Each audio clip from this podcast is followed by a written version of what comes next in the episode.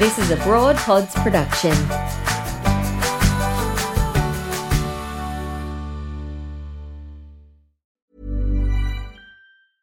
I'm Sandra, and I'm just the professional your small business was looking for. But you didn't hire me because you didn't use LinkedIn jobs. LinkedIn has professionals you can't find anywhere else, including those who aren't actively looking for a new job but might be open to the perfect role, like me. In a given month, over 70% of LinkedIn users don't visit other leading job sites. So if you're not looking on LinkedIn, you'll miss out on great candidates like Sandra. Start hiring professionals like a professional. Post your free job on linkedin.com/people today. Burrow's furniture is built for the way you live. From ensuring easy assembly and disassembly to honoring highly requested new colors for their award-winning seating, they always have their customers in mind. Their modular seating is made out of durable materials to last and grow with you. And with Burrow, you always get fast, free shipping. Get up to 60% off during Burrow's Memorial Day sale at burrow.com slash ACAST. That's burrow.com slash ACAST. burrow.com slash ACAST.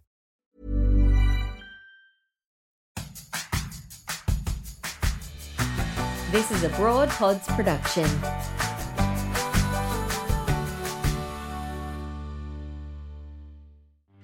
This is Broad Radio.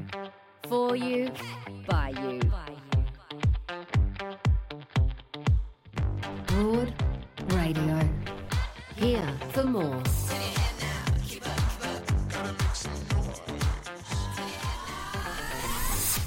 Hello, it's Jo Stanley here. Thanks for joining us on Broad Radio on the Go. In this episode, my co host is author, TV presenter, and speaker Mimi Kwa. And this episode dives into two very different but beautiful ways of writing about who we are and our experience of being humans, basically. So, in a little while, we explore Mimi's amazing memoir, House of Kwa. Do check it out. I absolutely loved it, so I highly recommend it um, as a book. So, I can't wait to share with you that conversation with Mimi about how she wrote that memoir and about her family. But first, we talk about food and how it tells our stories when we're joined by broadcaster, award winning author, and just amazing all round food maker, Alice Zaslavsky. Alice, I really love Thank it. you. It's called The Joy of Better Cooking. And the premise is anyone can be a better cook. I like that because I'm never going to be a great cook, but I'd like to be a better one.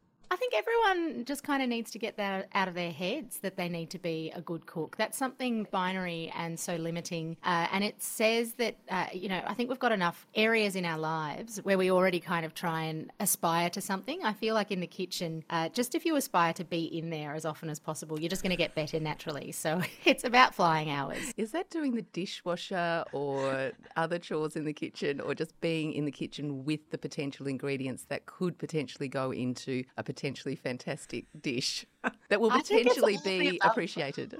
all of the above. But as far as I'm concerned, if you're doing the cooking, someone else should be doing the cleaning. So uh, in our household, my husband does all of the washing up. Uh, in fact, he does all the cleaning because I make all the mess. So I think it's a great yin and yang there. I like your use of the word potential there, Mimi, because implies that there's always growth, there's always um, kindness. Because I, I have to say when I cook and, and I'm not great and but I'm there a lot uh, and I always have grand goals for what I'm creating and when it falls short sometimes I'm very I'm very mean to myself. I think there has to be forgiveness. There is, and, and I, I really think that as women, we do kind of um, try and aim for perfection too much. Kind of say, you know, what's the goal? What sort of um, kind of what's the picture and what am I aspiring to? But I have to say, when I cook the dishes out of this book, they don't look like the pictures in the book because I don't have a professional photography team. I don't have a professional stylist. I don't have a professional food team that puts all of that together and perfect lighting. So just kind of what I'm saying is do less, set less expectations on yourself, and just have fun with it. Play, be free, because what you'll find is that over time you'll naturally get better and it will naturally start to look more and more not like the picture, but more and more like what you imagined in your own mind. I have learnt a few things from your cookbook, which I've this week alone I've cooked three dishes from your cookbook, and um, I will admit did not look like the pictures. but What did you make? I made the meatballs last night. Delicious. The meatball soup. Um, and I made the taco bowl, taco rice. And there was another one with the broccolis on top, and I was Oh, the yeah. cheesy, crusty Yum. broccoli on top. Yeah, Oh, delicious, yeah. amazing. Um, two things I've learned though: a, oh my gosh, I have never cooked my mince. To really get very granular here, I've never cooked my mince the way you told us to cook it, which was basically you just take it like you've squished it up in the packet, and then you take it out as it all is, and then you just put it on the fry pan like that, and then you flip it over the other side, and then it's cooked, and then you just Oh. separate it. Oh, Like a giant that's amazing. Good. I'm glad that we're kind of we're all moving further on the continuum because it is. That's what it is. So um, This is the I learn evolution of the cooking. Exactly, exactly, and that's one of the reasons why I love it because I'm always evolving as well. And that's actually a tip that I picked up from uh, an Australian Italian chef called Giovanni Pilu, and he made that for his bolognese. And I thought, oh, that's a really great idea of making a giant patty and letting it caramelize on one side and then mash, mash, mash, and then letting it caramelize on the other. So uh, I, I think it's a great way of keeping your mince from looking like brown worms. Uh, even just mushing it in the in the little packet so that it uh, stops having the squiggles. If you think about the way that mince is actually uh, processed and you cook it that way, you keep it in these little sausage like squiggly worms, and texturally, it just doesn't feel like a good experience. So, if you cook it as one big patty and then you mash it, you just get a better mouthfeel, which really, if you break cooking down to take the pressure off yourself, you're trying to create something that feels good as you're eating it and feels good in your tummy. And I guess actually feels good as you're cooking it too, which which is what the joy of better cooking is about. I'm trying to make the experience of cooking an enjoyable one rather than forcing you to set unrealistic expectations on yourself. There is something though about an aesthetically good looking meal. So whilst you're saying we don't we shouldn't put too much emphasis on making our meals look like the photoshopped, well lit, you know, photography shoot meal that we might see in the pages of your book. What can we do just to make things look that little bit prettier? Like, for example, I'll go out to my herb garden, and even if I've got a little bit of a, I hate to say it, dog's breakfast that I've created of a meal, I find that if I pick some fresh herbs and sprinkle them on the top, mm. that can sort of salvage the aesthetic for everybody. Herbs are like the jewelry of the food world. So even if your outfit is pretty plain, if you just add some herbs on top, as you say, it's the garnish. It just really lifts a dish and it creates texture. So the best thing to think about when you're thinking about the aesthetic of a dish is color. Because actually we do eat with our eyes and research is showing that it's the bioactives in each of those different uh, colored vegetables and fruits and parts of our diet that help us to feel great, but also help signify to our bodies that we're about to ingest something really nutritious and really exciting. So think about adding colour to your plate. Herbs are fantastic because green is just such a, a lifting, calming, energizing uh, colour. So, yes, grow some herbs. We've finally, and this is like three years after planting, we've finally got some dill and some coriander. And I'm adding it to everything together. I wouldn't normally put dill and coriander together, but it's working for me at the moment. And it's amazing how you can have something really flat and just add some herbs on top. Great. Christmas, buy yourself some herbs or grow them. Better, better yet, some nuts uh, are also great. So if you've got some walnuts or some hazelnuts or some almonds just chopped up and sort of tossed over the top, ottolenghi style, that can lift a dish as well. If you want to go to the next level, fry them in butter. Mm. Oh my god, everything's better in butter. But if you're plant based, then you could do the same with olive oil. So just fry your nuts in olive oil, and then you've not only got these toasty, lovely nuts, but you've also got this nut infused oil that you can drizzle over the top. And a good finishing oil is really useful. So you'll see that on dishes that they always look quite glossy and, and lush on a page. It's because they've been oiled, like a body, you know. So uh, like a like a body on the stage at a bodybuilding contest. Think about oiling up your dish. That's what the finishing uh, oil is for. I've got an olive oil that I just use for finishing, which is sort of a bit more lush, but just any sort of fruity olive oil that you kind of just gloss the, the plate with right at the end or the platter can really make that difference. And then a few cheeks of lemon or lime to lift it, you know, in case people want something a bit more acidic, you can have those cheeks and squirt those over the top of the dish as well. Alice, I, I have to tell you that I have never felt more seen than when I read the introduction to your beautiful book, uh, in which you acknowledge that learning to cook sort of comes in stages, and often it starts with hanging out with our grandmothers, and, and then we go through our life stages. Um, and then you said, what happens if, if you miss a stage or three? Which for me made me really emotional because my family were not the kind of family where we cooked together. And I've always felt really envious of that. I've always felt kind of sad that I didn't have that I mean, you know, I joke about it. We don't have that food tradition. You know, for us, it was tuna casserole. That was it, right? So there's no cultural tradition. But also, there were big gaps in our family as far as that was concerned because we had a lot of trauma and we just weren't a family that gathered together in a kitchen. And so I felt really kind of like, oh, that's so true that so many of us don't know how to cook because we just didn't have that that kind of warm you know development of our relationship with food but it reminded me also how the food we eat is a documentation of our lives which is just it's just a beautiful you know you really nailed it in your book Thank you. Thank you, Jo. And I, I really, um, I truly believe that one of the unfortunate kind of aspects of foodie culture is that it has made some people feel like they don't belong in that conversation. So I really wanted to create like a permission slip to say, you can be here, you belong here, and it's time for you to rewrite your own family story. Just because you didn't have that, you know, violins uh, crescendo of cooking at your nonna's, you know, apron strings it doesn't mean that you can't in your 30s, 40s, 50s, 60s, you know, 80s start cooking for yourself and, and for your family and uh, just for the pe- people that you love and most importantly for the person that you should love the most which is for you. Yes. Actually you've just inspired me and made me think about the fact that um, i can because i really believe when you have children that's your healing right for what you may have missed when you were growing up. And it, you've just made me go you know what? I have to re think the way I talk about cooking with my daughter because I don't love cooking, but I need to stay, change that language and maybe create for her now those memories mm, that I absolutely. didn't have. Because I often say, I'm not a good cook. And I'll say that to my children or in front of my children if I'm talking to a friend because my husband does most or that could translate to all of the cooking at home. But I'm just reinforcing a negative message to myself, but also to my children who I'm sure would you know benefit from me pottering around on more than just the Thermomix in the kitchen. Exactly. And I really am so glad that we can have this conversation. And it's about language and it's about kind of being careful because careful the things you say. You know, children are always listening, and you don't want them in 30 years' time to say, oh, my mum was a terrible cook, which actually is not true at all you know, mm. because it's kind of like saying, my mum's a terrible breather. We can all cook.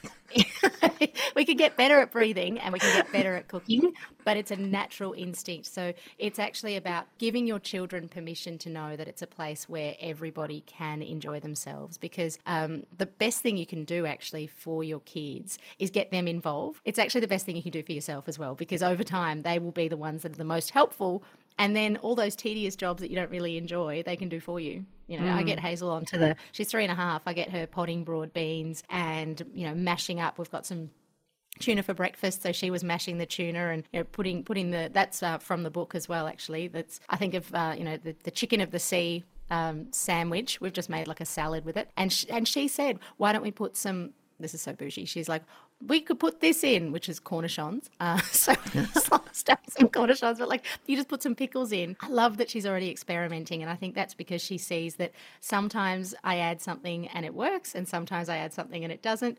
And it's a very kind of conversational way in which we deal with it. It's not confrontational. And if you are thinking to yourself, I'm not a good cook because I'm worried about how my family is going to receive the food, set yourself up to win put things on the table where the onus is on them to make the food taste the way they want it to taste. Mm. So salt flakes, cracked pepper. I mentioned the oil. Put a little bottle of olive oil on the on the table so that they can finish it for themselves. All of those kind of little things. Even garlic powder. Just some really nice, um, simple. Um, it's called Simple Organics. Green lid. I've always got that on my table, and I just sprinkle if I feel like the dish is la- lacking depth. I sprinkle a bit of garlic powder, and suddenly it tastes better. Then the onus is on them to make the food taste as good as they want it to. All of our taste buds are different.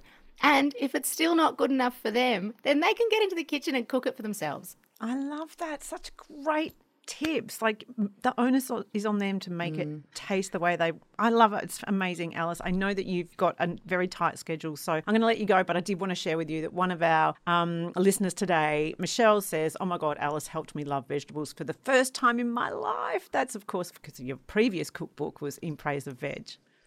Well, that's I'm so glad, Michelle, that you say that because I like to set myself some some goals of my own. And with In Praise of Veg, it really was about shifting people's understanding and language around veg. So this is doing that, but on a broader scale about cooking in general and food in general. So you know, really, um, the way that I figured out what I wanted to say in this book is that I did one to one interviews with people just like you. I said, you know, I tried to find friends of friends who didn't know me and said that they were bad cooks or hated cooking. And then I tried to solve their problems. So whether they were worried about burning stuff or worried about uh, poisoning their families or they just felt like they didn't belong there because they never got into the kitchen as a kid. I spoke to a man who said, Well, I grew up in a Greek household. And whenever I tried to go in the kitchen, my grandmother would say to me, That's not where men go. So he's now in his 30s and he's learning to love cooking again or learning to love cooking from scratch. So I want everybody to know that the kitchen is a place where everyone belongs. And no matter where you are in your cooking journey, every time you step into it,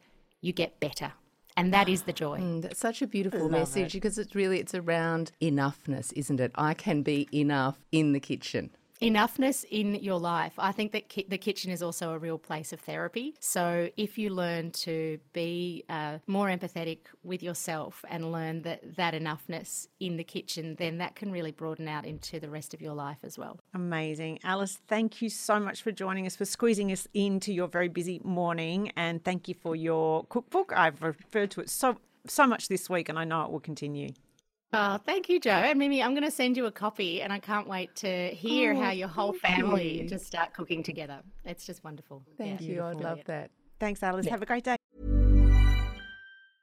Ready to pop the question? The jewelers at BlueNile.com have got sparkle down to a science with beautiful lab grown diamonds worthy of your most brilliant moments. Their lab grown diamonds are independently graded and guaranteed identical to natural diamonds, and they're ready to ship to your door. Go to BlueNile.com and use promo code LISTEN to get $50 off your purchase of $500 or more. That's code LISTEN at BlueNile.com for $50 off. BlueNile.com code LISTEN. Hiring for your small business? If you're not looking for professionals on LinkedIn, you're looking in the wrong place. That's like looking for your car keys in a fish tank. LinkedIn helps you hire professionals you can't find anywhere else, even those who aren't actively searching for a new job but might be open to the perfect role. In a given month, over 70% of LinkedIn users don't even visit other leading job sites. So start looking in the right place. With LinkedIn, you can hire professionals like a professional. Post your free job on linkedin.com/people slash people today.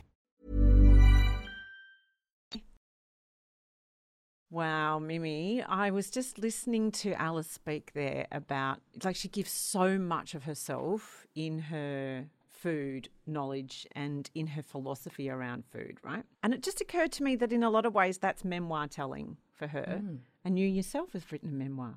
I have. Did you like that segue? I love the segue. I actually wanted to speak more about Alice's book, but very happy to segue. oh no, let's mine. let's try. You, we're welcome to get your reflections on Alice's book. Well, I just thought, I mean, that it is memoir, even writing a cookbook, and I was very interested in how somebody, you know, because Ottolenghi and Nigella endorse Alice's book, which amazing, very well known um, cooks, chefs, um, food makers, and I thought. Wow, I wonder how that works in that in the food writing industry when you're reviewing somebody else's book. Like, do you go in and make some of the recipes? Do is it because you know the person? Are you mm. reading it from sort of a memoir perspective? And I thought that's really interesting because, of course, you know, when somebody reviews a novel or a memoir or a non-fiction book, they read the book. So, Yes, what do you do when you're reviewing a food book? But if you're Nigella or Ottolenghi, surely they can read a recipe and go, oh, yeah, yeah, yeah, yeah.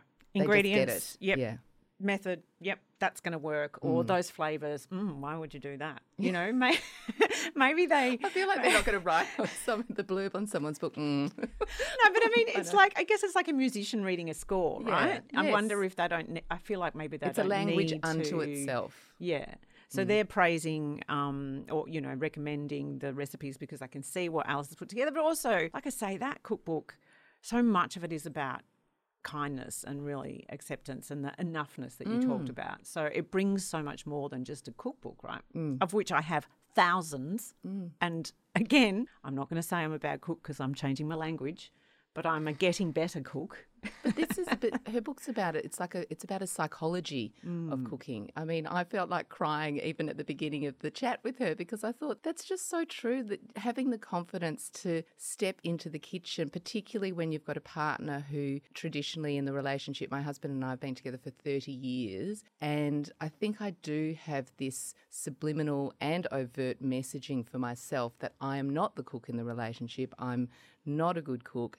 And the more you say anything, the more you manifest it and the more you gravitate towards that. Yeah. Well, um, you are a memoir writer, though. Yeah, I can, I can make dumplings. Yeah. can you? Yes. Because that, I guess that was one of my my, my, my you know, first questions. If I yeah, if I was going to, and I do love a segue, and I love sort of connecting conversations. Hmm. And your memoir is about obviously you and your family. Um, you begin well. Firstly, you begin by dropping this revelation that you are being sued by your father, right? Yeah. Incredible start to a book, but then you transport us way back to Yeah, China. then you have to wait a long time to find out. It's clever. There's a tease. no, but you take us way back to 1884 in China, um, where your descendants are basically. Mm. Um, and it's interesting to me when you're writing a story and you're thinking about your own story.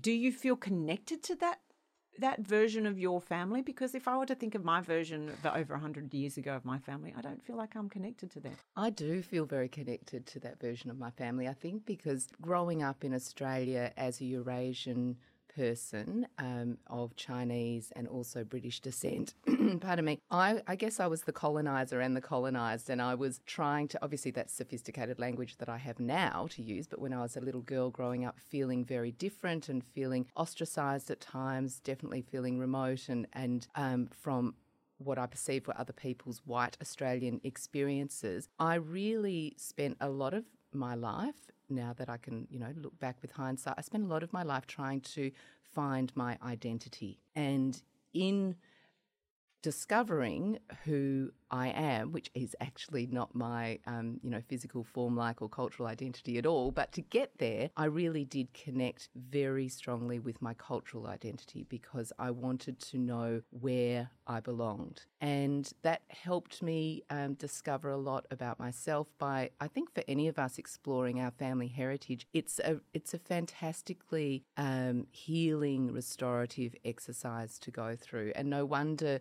sites like ancestry.com and you know and um, doing a dna test and all of those things are so popular because people really want to know where am i from Mm. I mean, that show on SBS is just extraordinary and very, it's emotional to see people explore parts of themselves that they didn't know were there because of their great grandparents.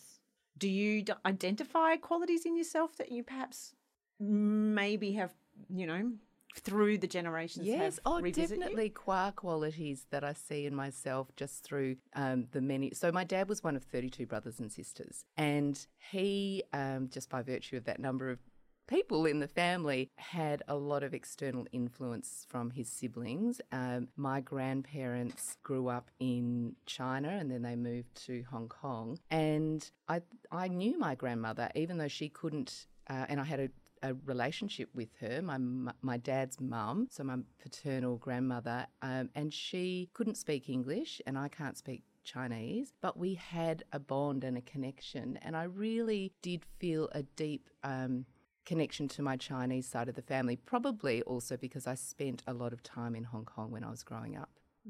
And uh, would you say you have a food like heritage? Do you you say you you you, know just connecting it with what we were talking about with um, Alice? You say you can make dumplings, but does that sort of do you have memories of being in the kitchen I, yourself? I have memories. It's it's it's an unusual memory, but I suppose my memory of being in the kitchen as a child in Hong Kong when I'd be staying with my beautiful Auntie Teresa. Auntie Teresa um, grew up during the Second World War, during the Japanese occupation of Hong Kong, and I write a lot about my dad and her and, and their siblings' upbringings during the occupation. And for three years and eight months, Japan occupied Hong Kong. The schools were all shut, and a lot of the girls and women were locked away in their own form of isolation so that the Japanese soldiers couldn't reach them. And my auntie um, grew up in that environment, and she went on later in life. She was a very driven person. She went on to become the world's first Chinese air hostess for British Airways, and through that, she built up the family's wealth again. The family's factories had been burned by the Japanese, and the businesses business had been destroyed during the war. But she built up the wealth again to pay for her siblings to go to school, and by virtue of her status um, at that time as a as an air hostess, she um, and it's very common in Hong Kong and many countries around the world. She had a maid, and her maid Bridget was part of the family and part of my upbringing. And Bridget was always in the kitchen cooking. See, I'm coming around yes, to the cooking. I've got it. and so Bridget would be in the kitchen cooking, and I would come into the kitchen as a little girl, and I would want to cook. I would want to participate in this ritual of cooking and these five courses that Bridget would bring out for our meal. But because of her station in life and because of this hierarchy um, that existed, Bridget would shoo me out of the kitchen and say, No, no, this isn't for you. Mm. You know, you're not meant to cook. So that was another message that I received when I was very young around cooking. Mm. Um, you know, it was one of many messages. I also grew up in a British household um, it was a very, you know, you've read my story, mm. so you understand that it was a very um, kind of fractured childhood in terms of the different households that I grew up in. So, in the British household that I grew up in, my grandmother did cook,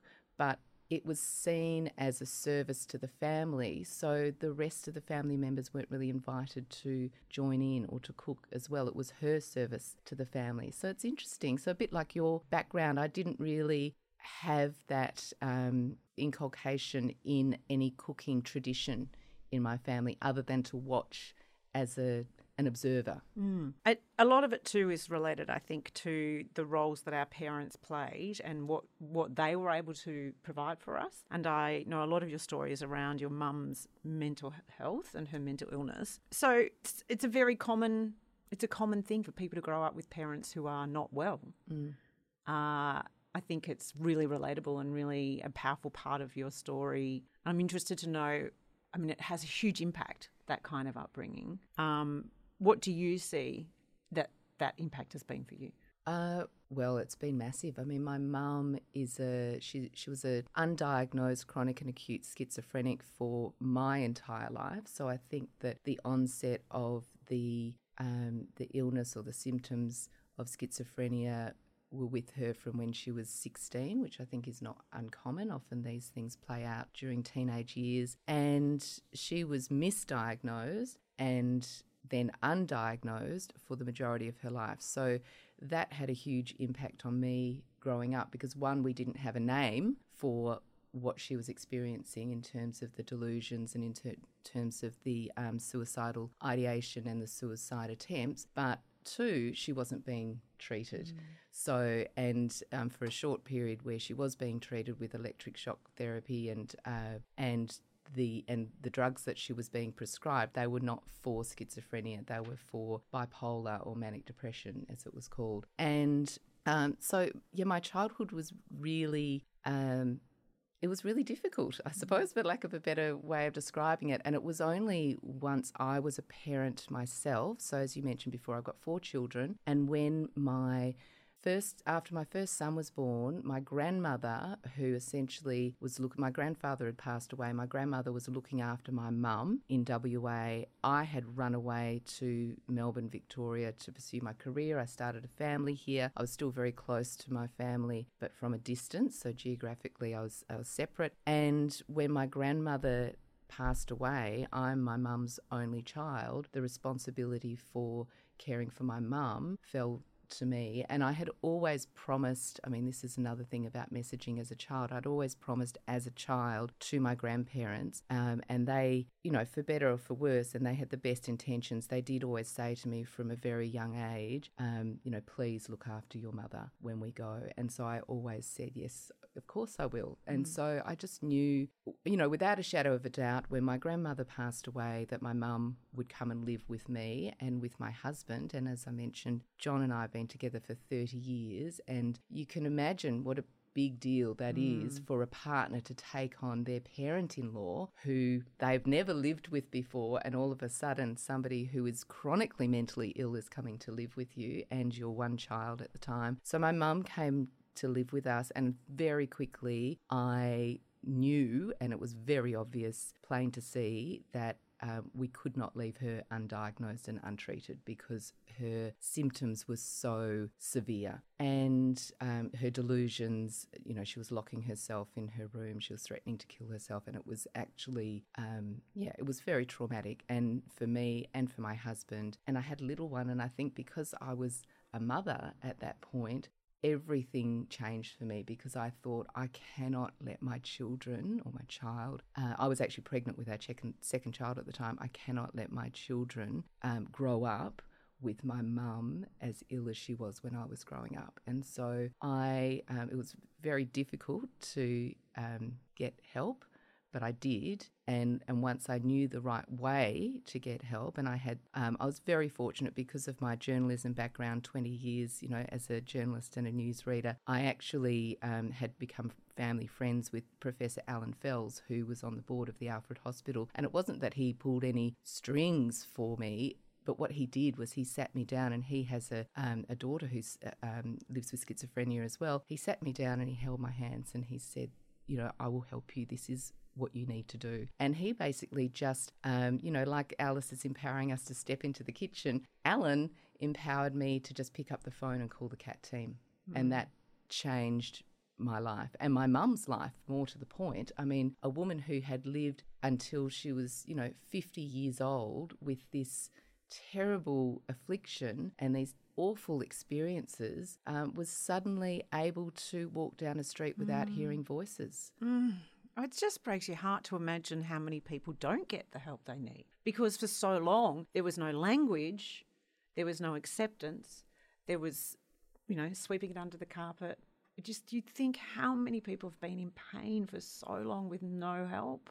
Exactly. And I feel so privileged to have been able to seek that help and to be in a first world situation where we actually have mental health facilities. Mm albeit, you know, lacking to some degree. And obviously, there needs to be more support in that area for people. But I'm so lucky. And as you say, there are so many people who fall through the cracks. You look at our, you know, part of our homeless population yes. and you look at families that are being torn apart by mm. mental illness. There's still a stigma that exists and there's still, um, you know, that hesitancy to reach out for help in a lot of families. And I'm quite um, interested, I suppose, you know, when you bring up my experience growing up with a parent with a mental illness, you think of all of those children. Yeah who are being affected and growing up in households where a parent has a mental illness and they're not being adequately supported. Yes. I mean that's that is where this idea of intergenerational trauma I think comes into play and that's something that um, I don't think that there is any family that is immune or has been immune to that because every family intergenerationally has lived through war, has lived through migration, has lived through some sort of persecution, depending on how far back in a family's history you go. And so I, I think that it's really, and, and again, to, coming back to your first question about do I relate to my family, do I identify with you know, generations ago? Well, yes, I do, because I recognize how interconnected that um, timeline of life is, and that we are not just um, individuals who just exist out of nowhere. Mm, it's a beautiful book. Do check it out, House of Kwa. Um, there's so much in it, and you will find out why Mimi's father sues her you got, yes, we didn't. It's even, a great we didn't really talk about we that. We didn't get yes. to that, no. But you got to read the book. It's amazing. Um, Mimi, thank you so much for joining us on the show today. I've really loved it, and do read the book. I loved it. It's so great, and thank I'm you. happy that Pleasure. I made time in my life to read it. I'm so grateful that you did. It is amazing that you had the time. Thank you.